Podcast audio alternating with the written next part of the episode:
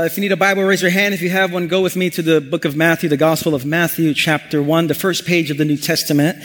We are beginning a new Advent series. If you're new to our church, my name is Rich. I'm the lead pastor here. And if this is your first time here, I'm absolutely thrilled that you're with us during this Advent season. And we'd love to meet you at the end of uh, the service in the lobby area. Now, we celebrate Advent, uh, the coming of Jesus. And the reason why we observe the church calendar is because Christians operate on a different, with a different understanding of time.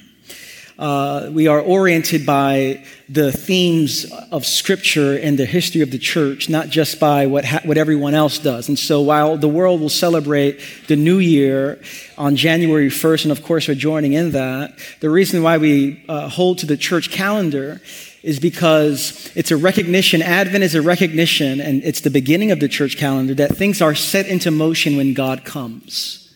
And so that's why we observe this, it's the new year for us. Because when God comes, that's when things are put into motion. And so we're going to be focusing today on this theme of genealogies and grace out of Matthew 1 uh, and uh, between verse 1 and verse 17. And uh, I want to just say, admittedly, that how Matthew begins this book here is not the best way to start a book. Let me just say that from the onset here. Many people who have problems reading the Bible often point to the first page of the New Testament. And often many people can't get to the first couple of pages in the New Testament because it comes across as irrelevant, it comes across as boring, and I understand what people are getting at because a good book, like a good sermon, like a good movie, you want, you want to be grabbed from the beginning to whet your appetite, and yet Matthew begins with a long list of people who begat somebody, who begat somebody, and that person begat that person, and that person begat that person. By the time you're halfway down the page, you're like, this is boring, this is irrelevant. I'm going just see what else I can read. And so I understand what, what's happening here, and yet I believe that we find the core of God's grace right here on the first page of the New Testament. God's grace is going to come at you, uh, it's going to be poured out over you as we look at this first page in the New Testament. So, with that, I want to just read a few portions of Matthew chapter 1. Hear the word of the Lord. It says, This is the genealogy of Jesus, the Messiah, the son of David, the son of Abraham. Abraham was the father of Isaac, Isaac the father of Jacob, Jacob the father of Judah and his brothers, Judah the father of Perez and Zerah, whose mother was Tamar. Perez the father of Hezron, Hezron the father of Ram, Ram the father of Amminadab, Amminadab the father of Nahshon, Nahshon the father of Salmon, Salmon the father of Boaz, whose mother was Rahab, Boaz the father of Obed, whose mother was Ruth, Obed the father of Jesse, and Jesse the father of King David. After the exile to Babylon, Jeconiah was the father of Shealtiel, Shealtiel the father of Zerubbabel, Zerubbabel the father of Abihud, Abihud the father of Eliakim, Eliakim the father of Azor, Azor the father of Zadok, Zadok the father of Akim, Akim the father of Elihud, Elihud the father of Eleazar, Eleazar the father of Matthan, Matthan the father of Jacob, and Jacob the father of Joseph, the husband of Mary, and Mary was the mother of Jesus, who is called the Messiah. Some of you are wondering, how in the world are you going to come up with a message with that as your text here? Let's see what God has for us today. Let's pray together. Lord Jesus, in this Advent season, I ask that you would open our eyes, our ears, our hearts to receive every good gift you have for us, even right here on the first page of the New Testament. And so, Lord, we offer our time to you. It's in Jesus' name we pray. And everyone said, Amen. Amen. In the past decade, we have become fascinated with our past and learning more about who we are connected to. Uh, so much so that hobby experts have believed that tracing your ancestors ranks second to gardening as Americans' favorite pastime. With the advent of the internet, there is an estimated 15 million Americans who use the internet each month to research their family history. Genealogy websites are some of the more popular websites on the internet. Ancestry.com is one of the top five paid subscription sites on the internet. And many people are trying to trace where they come from through their DNA and such. Now, there are many reasons why people look into their genealogies, their history, their DNA. Many people want to know where they came from. Many people want to know who they are connected with. They want to hear stories about the people who have come before them. Now, I recently watched this movie, Coco, and it's one of the new Pixar movies. And without going into great detail, the movie highlights the Mexican holiday of Dia de los Muertos, the Day of the Dead. And while I have theological differences with the movie, let me just say that, all right? I was incredibly moved, moved to tears at the core theme of the message, namely that we belong to a larger story and the people who have come before us should not be forgotten. But in the process of examining our family histories, time and time again, people come across family secrets that have been long hidden away. And these family secrets have a way of revealing things about us and the people we belong to. Now, in our text this afternoon, we encounter Jesus' genealogy and in this process of examination, we come across some family secrets and some scandals. And these secrets teach us something not just about Jesus' family, but it teaches us something about God and how God relates to us. The book of Matthew begins with this genealogy. Think of it as a family tree. And on the surface, there's nothing interesting about a genealogy. When I read the words, none of you felt goosebumps when I was reading the words. None of you said, Oh, what a profound passage of scripture. It was just a bunch of names that you heard read. And yet there's nothing that you can, you can argue. There's so much power of God's grace right here in the reading of those words. And I want to show you that at the very beginning of the New Testament, we have some of the clearest signs of God's love for us. A genealogy was important in ancient times because it connected you to your family line. And if you were a public important figure like Jesus, people wanted to make sure that you were really connected relationally. In Jesus' case, it was uh, a genealogy was to clearly show that he was from the royal line of David. And that it was, it was important because the Messiah was to come from the family of David. And so here's Matthew, the gospel writer. Matthew is introducing Jesus. And another way of seeing Matthew is he's kind of like Jesus' public relations director. And the job of a public relations director is to present the person you are representing in the best way possible. You want to highlight the good things about the person. You want to highlight the great things about the family that they came from. It's usually the opposition that wants to dig dirt up. The, the, if you're representing someone, you're not trying to dig dirt up. You want to highlight the best parts of who they are. That's Matthew's job. But it's surprising. And what's surprising about Matthew is Matthew is supposed to be showing all the great things about Jesus. And on the surface, it seems as if he is sabotaging Jesus. Let me show you how he does it. When Matthew writes Jesus' genealogy, he does something that very few people do when they wrote a genealogy. Matthew includes women in Jesus' genealogy. Now, this is rare because women were not typically included in a genealogy. And more than just women, it was the kind of women that Matthew includes in the genealogy. They were not virtuous women. And not only were they not virtuous women, Matthew doesn't just list one of them, he lists four of them. And not just women who were not virtuous, Matthew lists women who were not Jewish either. And so here you have four women who lived questionable moral lives who were not Jewish related to Jesus. In ancient times, you can see how offensive this genealogy would be. Now, Matthew could have named the matriarchs. He could have named Sarah. He could have named Rebecca. He could have named all the women that are known in the scriptures, but instead, he exalts these four women. He names four women. The first woman, his name is, her name is Rahab, and Rahab is known for being a prostitute.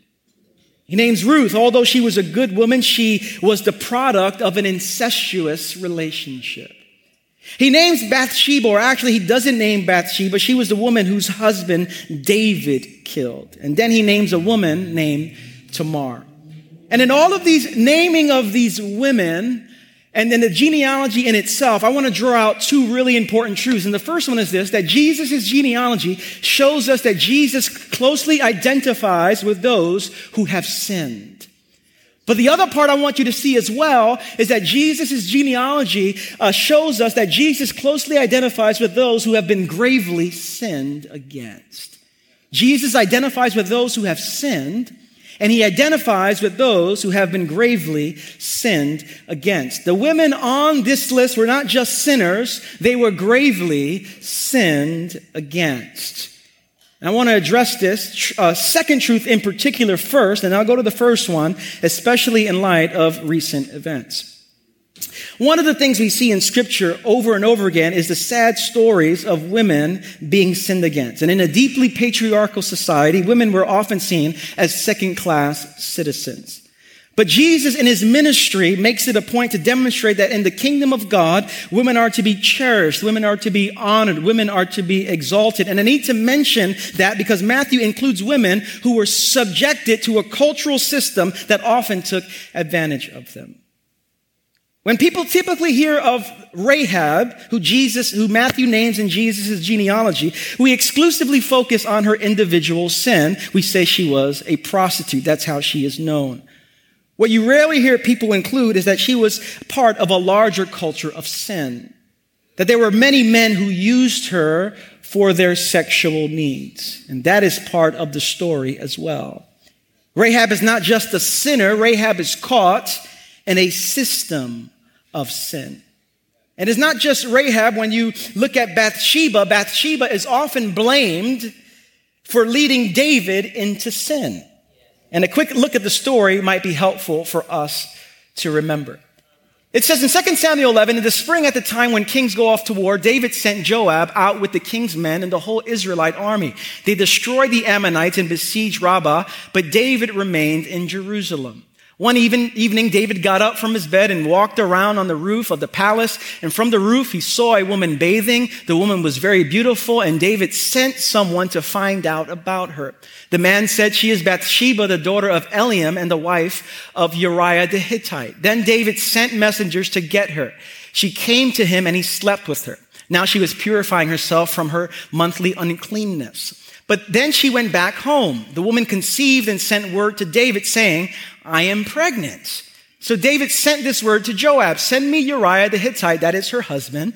And Joab sent him to David. When Uriah came to him, David asked him how Joab was, how the soldiers were, how the war is going. And then David said to Uriah, Go down to your house, wash your feet. So Uriah left the palace and the gift from the king was sent after him.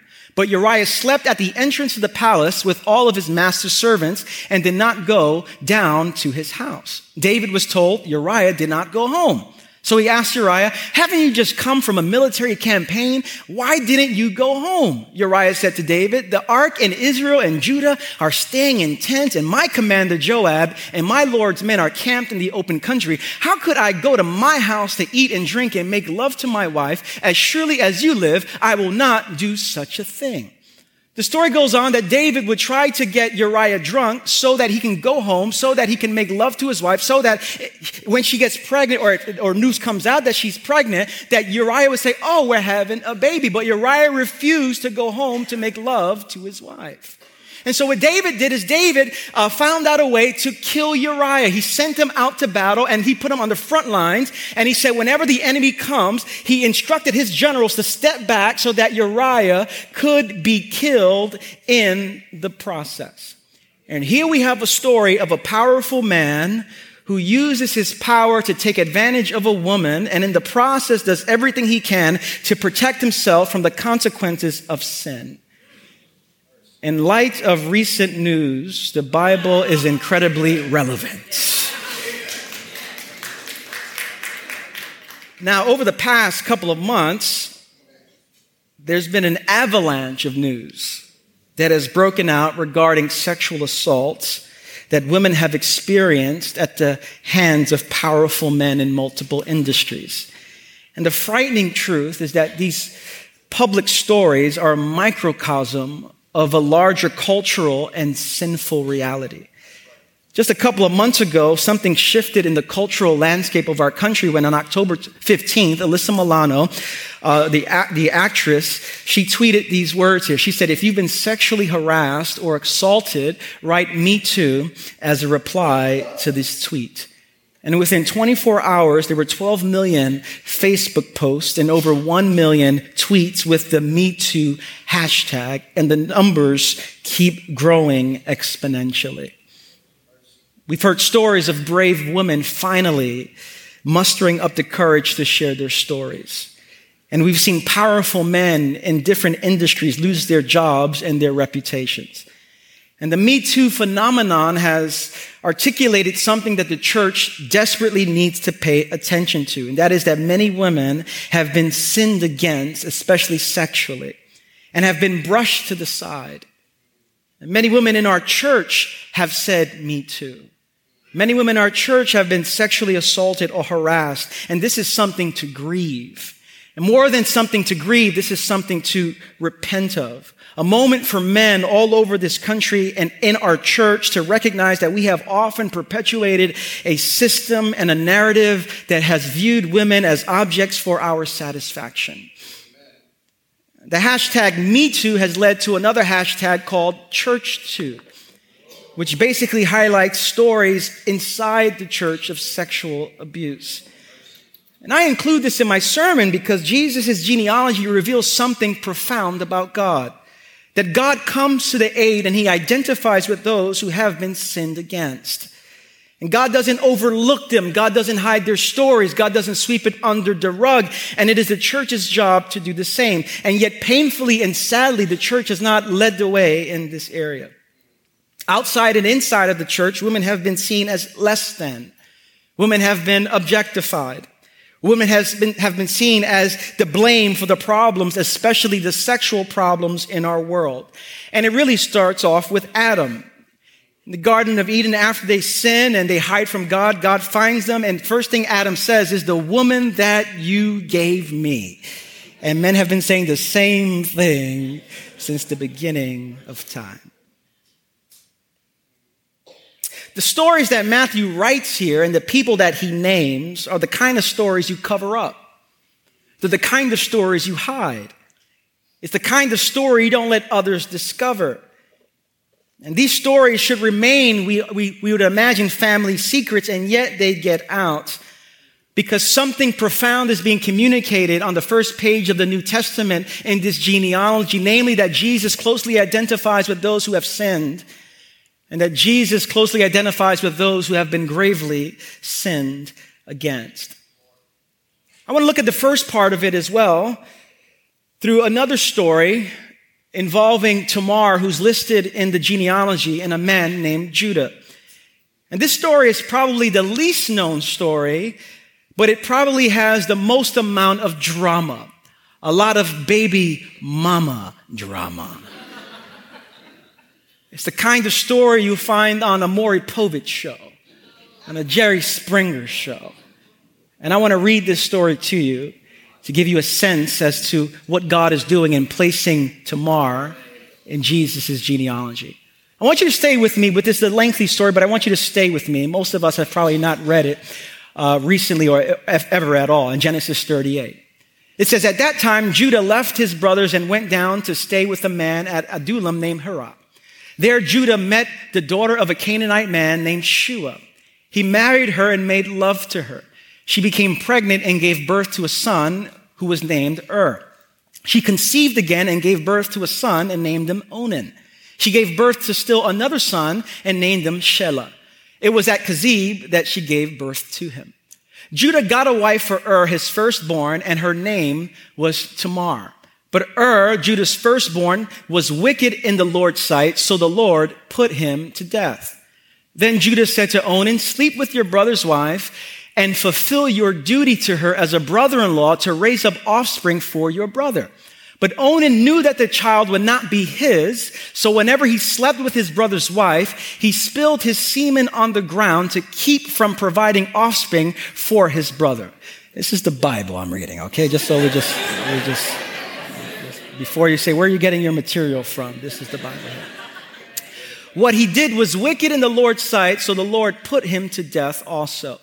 Judah then said to his daughter in law Tamar, Live as a widow in your father's household until my son Shelah grows up. For he thought he may die too, just like his brothers. Basically, you married my first son and he died. You married my second son and he died. How about you hold off on marrying my third son? And so he, so Tamar, he sent Tamar to live in her father's household, which would be a deeply shameful thing to do to return.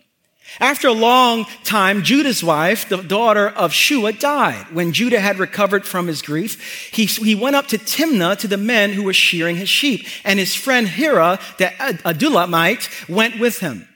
When Tamar was told, Your father in law is on his way to Timnah to share his sheep, she took off her widow's clothes, covered herself with a veil to disguise herself, and then sat down at the entrance to Enaim, which is on the road to Timnah. For she saw that though Shelah had now grown up, she had not been given to him as his wife. She knows that her father in law is not going to give this third son to her.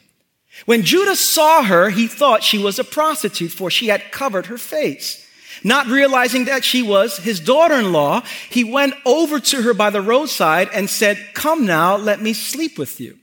And what will you give me to sleep with you? She asked. I'll send you a young goat from my flock, he said. Will you give me something as a pledge until you send it? She asked. He said, What pledge should I give you? Your seal and its cord and the staff in your hand, she answered. So she gave them, so he gave them to her and slept with her, and she became pregnant by him. After she left, she took off her veil and put on her widow's clothes again. Meanwhile, Judah sent the young goat by his friend the Adullamite in order to get his pledge back from the woman, but he did not find her. He asked the men who lived there, Where is the shrine prostitute who was beside the road at Enaim? There hasn't been any shrine prostitute, they said. So he went back to Judah and said, I didn't find her. Besides, the men who lived there said, There hasn't been any shrine prostitute here. Then Judah said, Let her keep what she has, or we will become a laughing stock. After all, I did send her this young goat, but you didn't find her. About three months later, Judah was told, Your daughter in law, Tamar, is guilty of prostitution, and as a result, she is now pregnant. Judah said, Bring her out here and have her burned to death. As she was being brought out, she sent a message to her father in law. I am pregnant by the man who owns these, she said. And she added, See if you recognize whose seal and cord and staff these are. This is the time where Maury Povich says, You are the father. That's what he says. You, you. At that time, that's where Maury says it. Opens the envelope and just says it there. Judah recognized him and said, She is more righteous than I, since I wouldn't give her to my son Shelah. And he did not sleep with her again. The Bible. Now, just like Rahab and Bathsheba and Ruth and Tamar and the rest of the family, we all have stories that we want to hide. Secrets from our past. Stories from our family's past. Things about our past that we are ashamed about. And maybe those things have been done by you. Maybe those things have been done by a family member, but every family has secrets. And whether it's a secret of adultery, the, the secret of drug abuse, the secret of teenage pregnancy, the secret of financial scandal, it's all over the place. And as a result, we hide and we lie. Because in our society, whenever there is scandal, there is disassociation. Whenever there's scandal, there is disassociation. Look at what's happening across industries in our country right now. Whenever scandal comes up, people are, are firing people left and right. And on the surface, it might seem, oh, these are really moral and ethical people. But really, it's probably about uh, ma- maintaining your bottom line and making sure that the business keeps going there. So it's really economically driven, not spirit driven, not ethically driven, not morally driven. But whenever there is scandal, there is disassociation. And this is the kingdom of the world. Wherever there is sin, there is disassociation. Wherever there is scandal, there is disassociation. No one in their right mind would have connected Tamar to Jesus. You would think it would ruin his reputation, but the gospel writers are trying to make a very important point.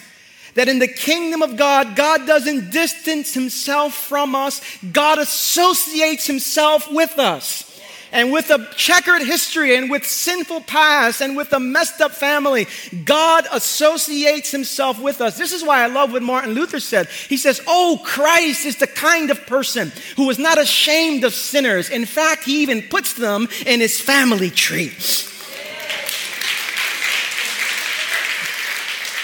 Now, try for a moment to imagine Tamar and Judah.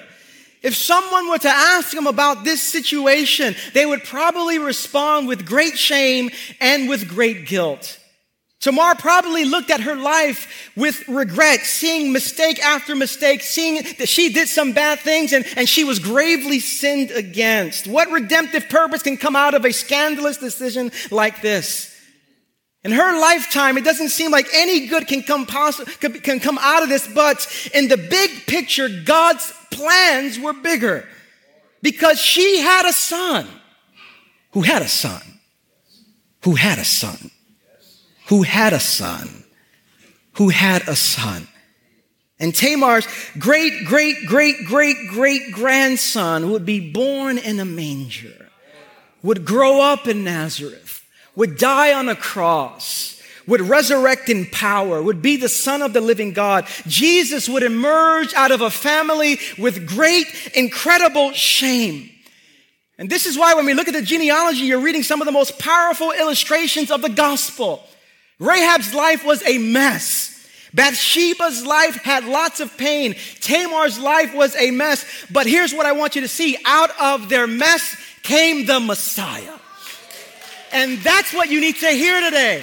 After they're out of their mess comes the Messiah. And so when you read the Christmas story and we see what happens in Advent, we know we worship a God who knows how to take our mess and make redemptive good come out of it. Why? Because God's plans are bigger than your mess. It's bigger than your mess. Some of you today, you look at your life and you're thinking, what a mess. You've made some mistakes that you regret. You've been trapped in bondage to sin and addiction. Maybe you consider your entire life a mistake. And the good news of Advent is that God's plans are bigger than your mess, bigger than your mistakes, bigger than your sins. This is why Paul says, where sin abounds, grace much more does abound. God is bigger than your relationship mistakes. God is bigger than your sexual mistakes. God is bigger than your financial mistakes. God is bigger than all of your mess. And out of your great mess can come great redemption. And not only this, God's plans are not just bigger than your mess, God's plans are bigger than the mess you have been dealt. The reality is, yes, we have made a mess of our lives at, at times. We have willfully said, my kingdom come, my will be done. We have said yes to a, way of life that is contrary to the kingdom of God. We have made a mess of our lives often. But the truth is, many of us in this room, you've been dealt a deck, uh, handed a deck of cards you didn't ask for. You were sinned against. Someone took advantage of you. Someone crossed a boundary. Someone didn't care for you in the way you needed to be cared for. You were dealt a particular hand you didn't ask for. And many of us say, why was I even born into the family I was born into?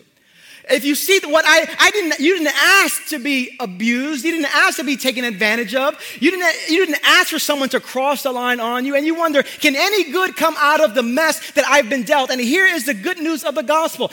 God's plans are bigger than your mess, and God's plans are bigger than the mess you were dealt. God's plans are bigger than the family patterns you've received. And this is why we help people do a genogram at New Life Fellowship to look at the ways we've been shaped by our families of origin.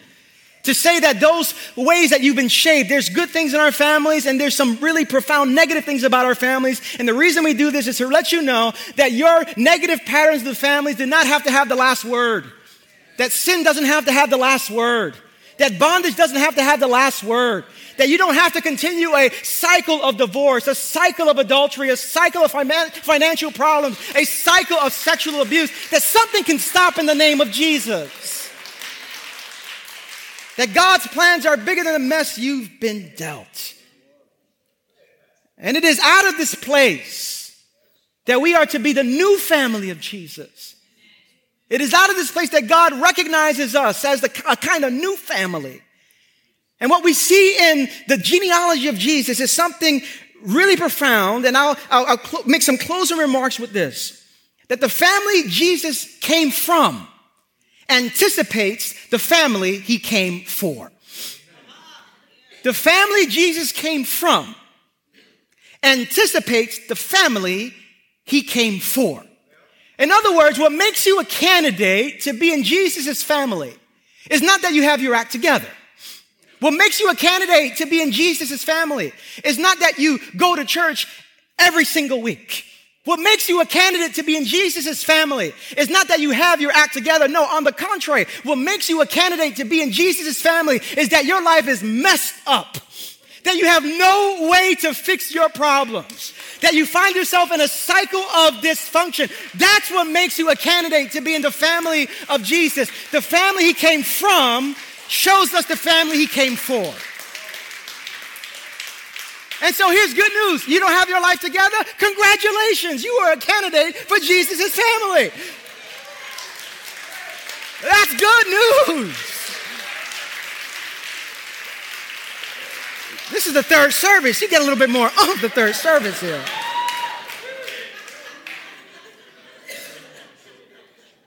Jesus knows your sins. He knows the ways you've been sinned against. And he still identifies himself with you, pours out grace. On the first page of the New Testament, in a list of some random words and names we've never heard before, here we have profoundly communicated the glorious grace of Jesus Christ. And it's more than just who begat who and who begat who and who begat who. With all the begatting, there's blessing and grace being poured out on us today. And so the reality is this. The truth is we have sinned. We have said, my kingdom come. And we often do it daily. And the truth is we make a mess out of our, out of our lives not to blame. We, we've, we've made decisions ourselves. And for those decisions that we've made, that we've made a mess, the Advent good news is that God wants to offer grace and forgiveness and a way forward that doesn't repeat that past. He said, I'm opening up a new horizon, a horizon for you called the kingdom of God, a new way of being in the world, a new way of understanding who you are, a new way of, of, of, connecting with other people, a new way of seeing your sexuality, a new way of seeing the way you, you live inside of the world. He offers forgiveness. And for those of us who have been sinned against, at one point or another, we're going to be sinned against. The genealogy reminds us that we serve a God who is just and righteous, who doesn't forget you, who sees the ways that you have been violated, and identifies with you and offers you healing and offers you a way forward. That, that, that doesn't have to be the last chapter of your life. And so whether you have made a mess because of your own decisions, or whether your life is a mess because someone has sinned against you, here we have the profound good news of Advent. God is here. God pours out grace. And Jesus says, I want to make you part of my family. And what makes you a candidate that your life is a mess? And when Jesus sees your life as a mess, and you recognizing, yes, my life is a mess, he says, Congratulations. Welcome to the family. Let's pray together.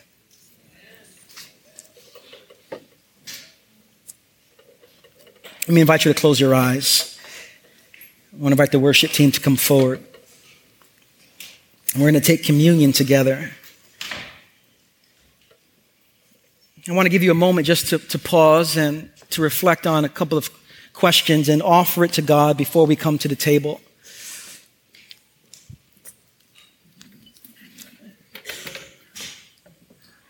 Like many in Jesus' genealogy,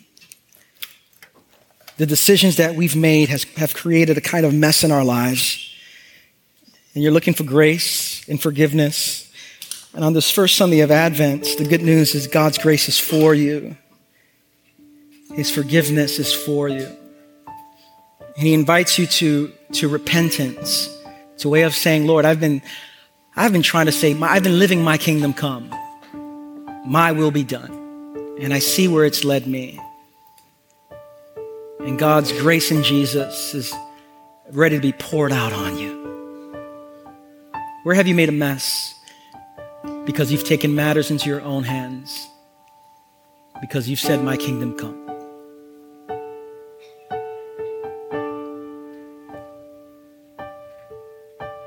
And we also need to wrestle and offer to God the ways we've been sinned against. That we long for healing and for God's righteousness to be made manifest in our lives. And maybe you've been sinned against in the past year, maybe years ago, and you're continually marked by that. And the risen Jesus wants to offer you deep healing today and start you off on a new journey of not having the scars and the wounds identify you. You are identified now by the love of God. And so name the areas you've sinned, name the areas you've been sinned against.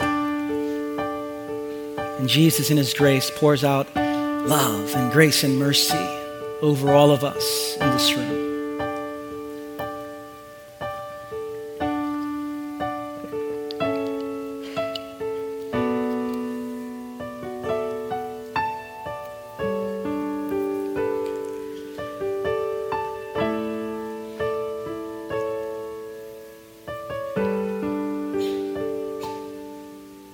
Lord Jesus, before we come to the table of communion, Lord, we recognize that we've often made a mess out of our lives. We've often been impatient. We've often said, My kingdom come, my will be done. And Lord, we ask for your forgiveness, for your grace to cover us and show us a new way forward. And Lord, we've also, we've also been sinned against.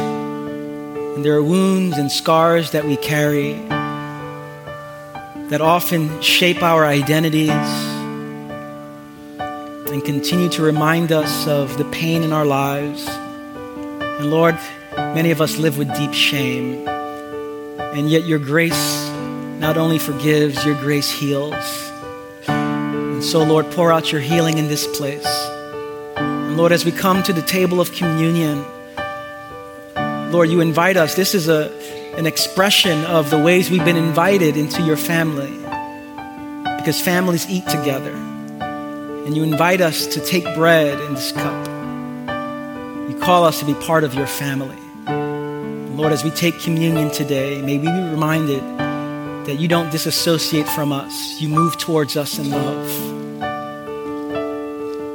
And teach us, Lord, how to move towards others in love as well pray this in Jesus' name. And everyone said, Let's all stand together. I'd like us to read this prayer of confession, invite those who are going to come to the tables.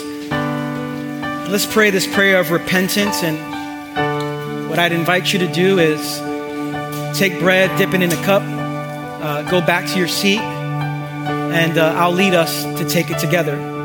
Uh, we might need someone on this side here to offer uh, just the bread and the cup there. Um, and then we need someone else here as well to do that. So, uh, so we don't get too confused here. So, Tony, if you mind just coming this way here.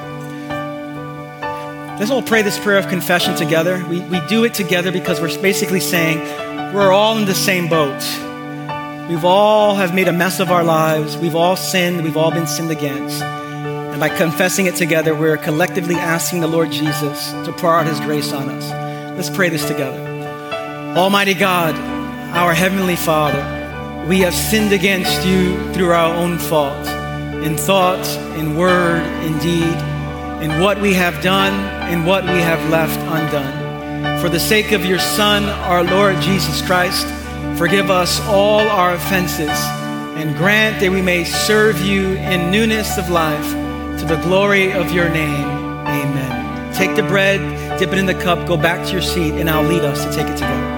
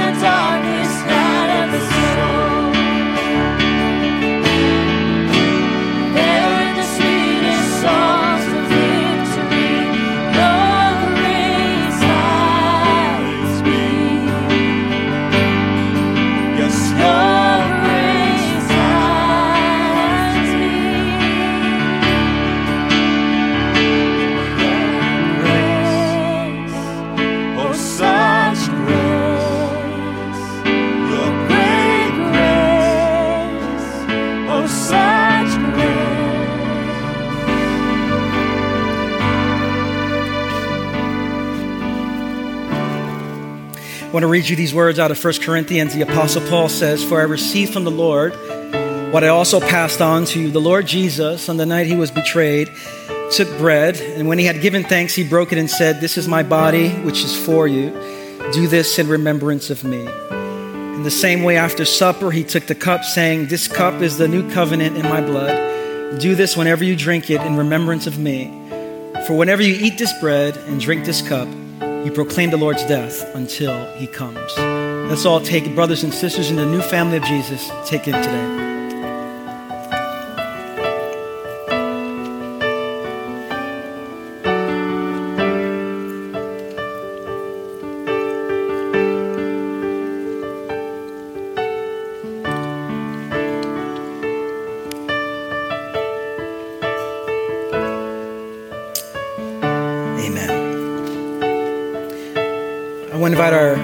Prayer team to come to my left.